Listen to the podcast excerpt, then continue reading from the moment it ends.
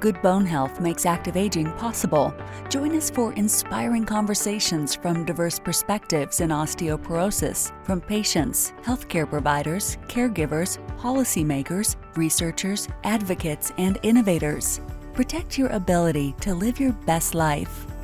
The information and opinions expressed in Bone Talk are not intended to replace the services of trained and qualified health professionals or to be a substitute for medical advice of physicians.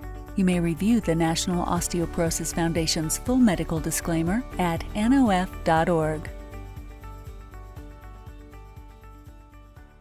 Hello, this is Liz Thompson. I'm the CEO at the National Osteoporosis Foundation, and I am delighted to have Dr. Felicia Cosman with us today. Dr. Cosman is an osteoporosis specialist, an endocrinologist, a clinical scientist, and professor of medicine at Columbia University. She's also the co editor in chief of the journal Osteoporosis International. For those of you who are our non medical listeners, the OI Journal is an international multidisciplinary publication that provides a forum for communication and exchange of current research related to the diagnosis, prevention, treatment, and management of osteoporosis and other metabolic bone diseases. Today, we're here to learn from an expert who will be able to share multiple perspectives because Dr. Cosman, as I said earlier, is a clinical researcher, physician, and osteoporosis patient. She's agreed to share her journey with osteoporosis as well as to explain the role of anabolic medications and other therapies.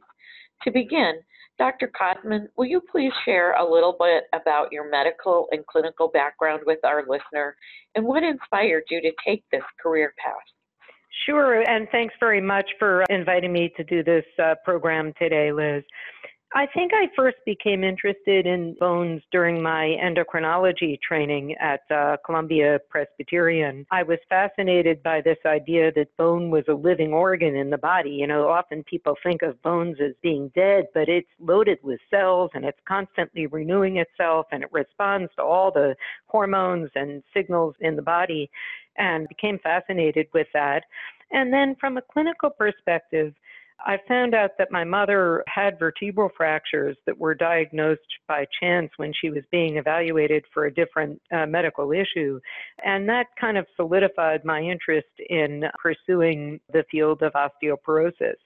When I first started, there were very few options available to treat osteoporosis. And now, after 30 years, the field has progressed markedly, and, and we have many uh, medications which can really change the course of this disease. So it's been very satisfying. Well, that is a great connector to my next question. What is the difference between anabolic and anti resorptive medications, and why is it important for our listener to understand this difference? Okay, there are two basic classes of osteoporosis medications, and they're separated really by how they work. The anabolic medications actually build bone tissue and stimulate the cells that make bone to make more and make it faster. The anti-resorptive medications work primarily by reducing the rate of the breakdown of bone tissue. And both of these medicines can make bone stronger and more resistant to breaking or fracturing, but the magnitude of the effect, the strength of the effect, and also the speed of action of these uh, different types of medications differs. And so, for patients who might be at very near term high risk of fracture, the medicines that work the fastest and the strongest are the ones that might be best for them. Go back to that a little bit. Who are the best candidates for these medications? Okay, so the best candidates for the bone building or anabolic medications are the people who are at really high risk for fractures or, or bone breaks. I'm going to use the, the term fracture because that's I use mostly. And most importantly, a person who's had a recent fracture from osteoporosis is really the, the top candidate. And keep in mind that most fractures that occur in adults that result from minor incidents, a, a, fall from standing height or banging into a piece of furniture or a cough or a sneeze or a, a fracture that occurs in a hug. These are due to osteoporosis. Many people don't realize that. Some exceptions are the fractures that occur in the fingers and toes or the face and the skull. These are not related to osteoporosis, but almost all the other fractures in these minor incidents are. And the risk of having another fracture is really high for several years after this first fracture episode occurs. And I, I like to think of this as an osteoporosis emergency. We need to treat these patients uh, with powerful medicines really fast in order to prevent more fractures from occurring. There's also another type of fracture which is not so clinically obvious, but it's also a major sign of osteoporosis, uh, what we call skeletal fragility or, or bone weakness, and that's the vertebral or the spine fracture. And in this type of fracture, the bone collapses into itself and it loses height and shape. And this is the major bone of your backbone, your spine. And it's a fracture that can cause people to develop that deformity that's called the dowager's hump and to lose height. And ultimately, these fractures cause more fractures of both the spine and the rest of the skeleton. And these are also an osteoporosis emergency, but they're not so clinically obvious. So doctors and patients really need to try to look for these fractures when indicated by testing for them as needed. Can you tell us a little bit more? So you've described that patient pretty clearly. And then if the patient and the physician decide to go forward with an anabolic medication, can you help us understand what that looks like, the treatment uh, protocol?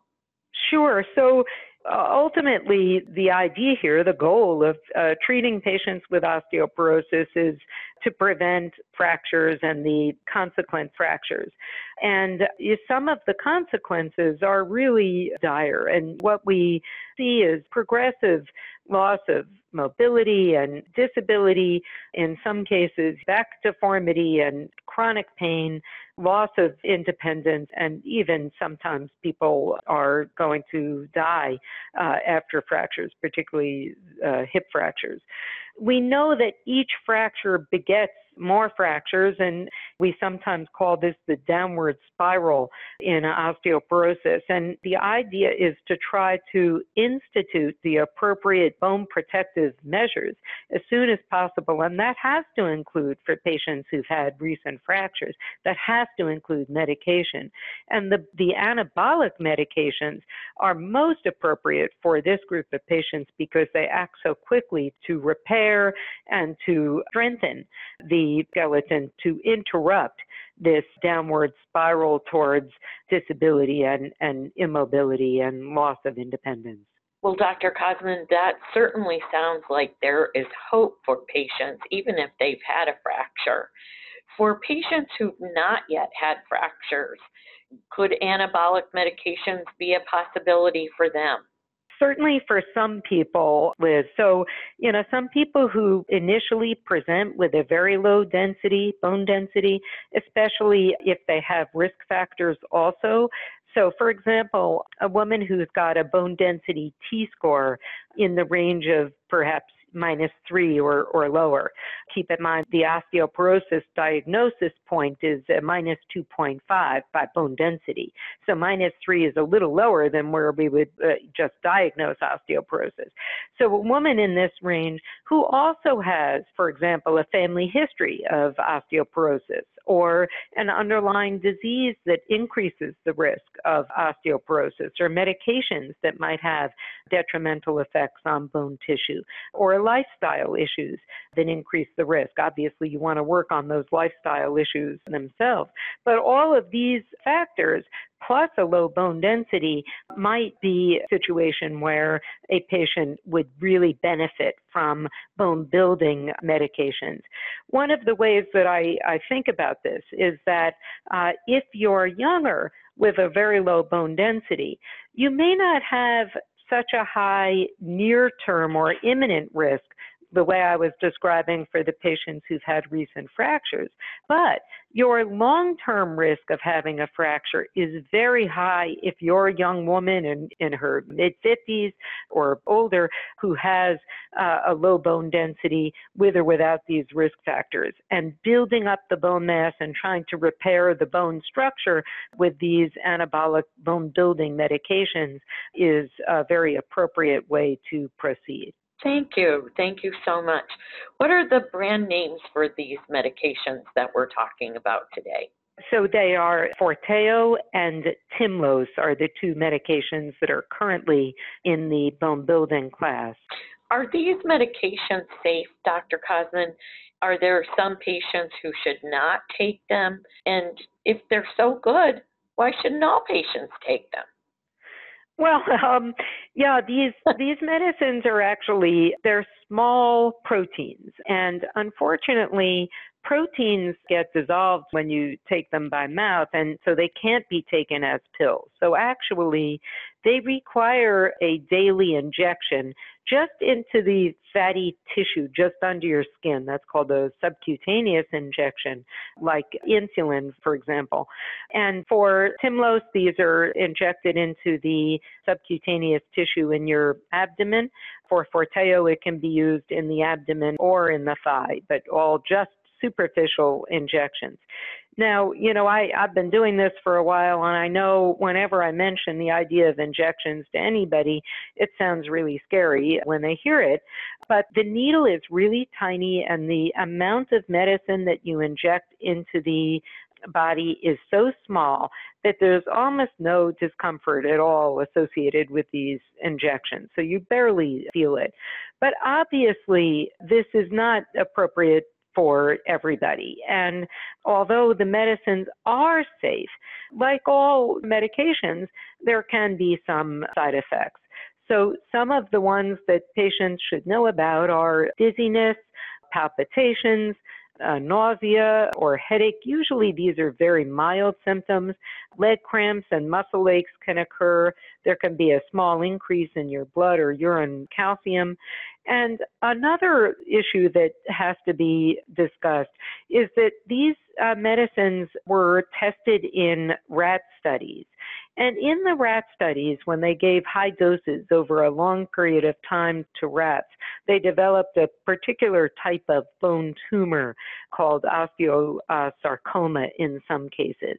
And we don't think that this has any relevance to the use in humans. And we're really reassured by some long term surveillance studies that were done to make sure that these medicines were safe in human beings. Nevertheless, we don't want to use these medicines in people who don't need them, and we don't want to use them in people who might be at higher risk for these uh, bone tumors, which are, thank goodness, very rare in adult uh, individuals, very rare. But for people who might be at higher risk, these include, for example, individuals who might have had tumor like this during childhood, where it's more common, or people who have a family history of this particular type of bone tumor. Or probably the most common situation, people who've had radiation treatment to the bones because the radiation itself can increase the risk of this type of tumor. So although these medicines are really strong and they're safe, they are not for all people. Thank you very much. I think what I took away from that is that they are safe and that this is like all things, it requires a discussion between a patient and a physician, an informed discussion about the risks and benefits, and that really varies person to person. Thank exactly. you for a really good description of that. Thank you. What are the new medications that might be on the horizon? We are excited. There's a new um, anabolic bone building medication that is on the horizon. It looks like a very powerful medicine. It's, it's administered once per month, also by injection. That's most likely going to be done in a healthcare provider's office. And we hope that we'll see the approval and, and the availability of this medicine in the next month or so. That's really exciting. That's terrific. I'm going to switch gears a little bit now because you have been an incredibly important voice in this field, not only as a clinician and a researcher, but now also as a patient yourself. Would you please share the decision making process you took to start medication? Sure. I'm actually one of these people that I described. I found out I had very low bone mass when I was a young woman. Being in the field, I had easy access to bone density testing and I, I tested my bones. I have to tell you, I was lower than the vast majority of most of my patients, which is so ironic. And, wow. you know, if you look at me, I'm, I'm a healthy woman. I, I've never had a fracture. I'm very lucky and very active and I have a really full and, and busy life. But I knew from an early age that I was very high risk. This is while I was still menstruating, and really I had just had babies, and so medication wasn't needed at that time. But after I went through menopause, I knew I needed to take something, and I, I started to take a preventive therapy, but unfortunately, it didn't really work so well. And I, I did my bone density again, and it was incredibly low. And as I mentioned, you know, I also had the family history of fracture in my mom. And so I knew that I needed to take action. And I considered it to be so lucky that there were these bone building medications available to me because I wanted to reconstruct my bones and particularly the bones of my spine, which were incredibly low. And for me, it was very clear that I would take a bone building uh, medication, which I am currently on.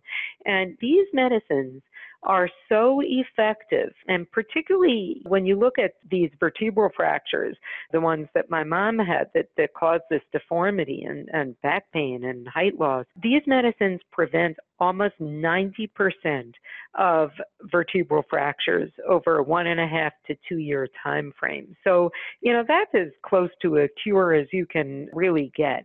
And then on top of that, they reduce the risk of fractures in the, the rest of the skeleton by about 50%. So they're very powerful. And for me, it was clear that I wanted to start with this. The way I view it is kind of lift myself off of this high risk curve and put myself on a low risk uh, trajectory and to kind of take these bone building medicines and then to go back to more medicines that will maintain the strength and the integrity that I'm building under the influence of the anabolic medication. Wow, what a story. Thank you for sharing that.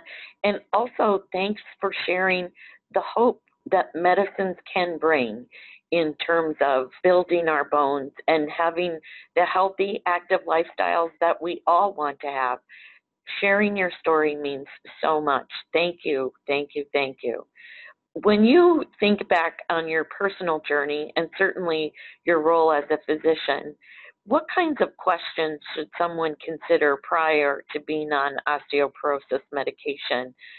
How can they engage their healthcare provider in this subject? Welcome, Liz. It's a pleasure to provide information that can help other uh, people feel comfortable with medicine and feel hopeful about changing the risk of having fractures and, and consequences of osteoporosis. I think that patients need to be really proactive and engage their healthcare providers with these types of questions. So, do I have osteoporosis? How severe is it? Do I need a test to look for these silent spine fractures? Am I one of these people who might have this? And this has to be uh, looked at as part of any kind of comprehensive risk assessment program. What's the goal of my osteoporosis treatment? How long will I be on the medicine? What are the options of what I can take right now? What else should I be doing to strengthen my bone tissue? What exercise, what nutritional changes can I make? Do I really need medication? And what are the risks of treating with medication, but also, really importantly, people don't think about this. What, what are the risks of not treating with medication? A lot of times we focus, I think it's natural, on you know, the risks of the medications themselves, but we also need to understand how it might be very risky not to opt to take the medication that's needed. That is a fantastic point, and I think you're absolutely right. We're inundated with information about contraindications or the negatives of medicine, but medicine is there to help us. And as you underscored a few minutes ago, we have an almost cure with some of the medications in bone. And there is a real cost to not taking medication in some circumstances. Thank you for that really wonderful summary. As we close today, with your wealth of expertise in this area, what are the two or three things our listeners should take away from the podcast today? Okay, so I think a few really key issues. Having a fracture or bone break is a more important indicator of the risks of fractures even than bone density alone. Height loss or a dowager's hump or a round shouldered appearance might be a sign of vertebral fractures, and that's a sign of more advanced osteoporosis, like clinical fractures uh, that are obvious. That is also probably even more important than just bone density alone. And that medication to treat patients who have more severe osteoporosis is available. These bone uh, anabolic medications are very effective and also safe and can really restore the integrity of the skeleton, the strength of the skeleton, and put us into a much stronger position over the ensuing years than leaving this disease untreated. Once again, thank you, Dr. Cosman, for sharing your expertise and your personal story today. You've certainly helped our listener understand more about osteoporosis, medication options, especially the new anabolic agents, and questions to ask their healthcare provider. Listener, as you leave the podcast today, we encourage you to get additional information and to act on your bone health. There's a wealth of resources on the National Osteoporosis Foundation's website at nof.org. We're also interested to hear your story, and we hope that you'll share that with us also at nof.org. Thanks for joining us today, and we hope you tune in again soon to Bone Talk. Thank you for joining Bone Talk, the National Osteoporosis Foundation's podcast that shares information, strategies, and inspiration about good bone health that makes active aging possible. To learn more about bone health, to become involved and or help fuel NOF's mission with financial support, visit nof.org.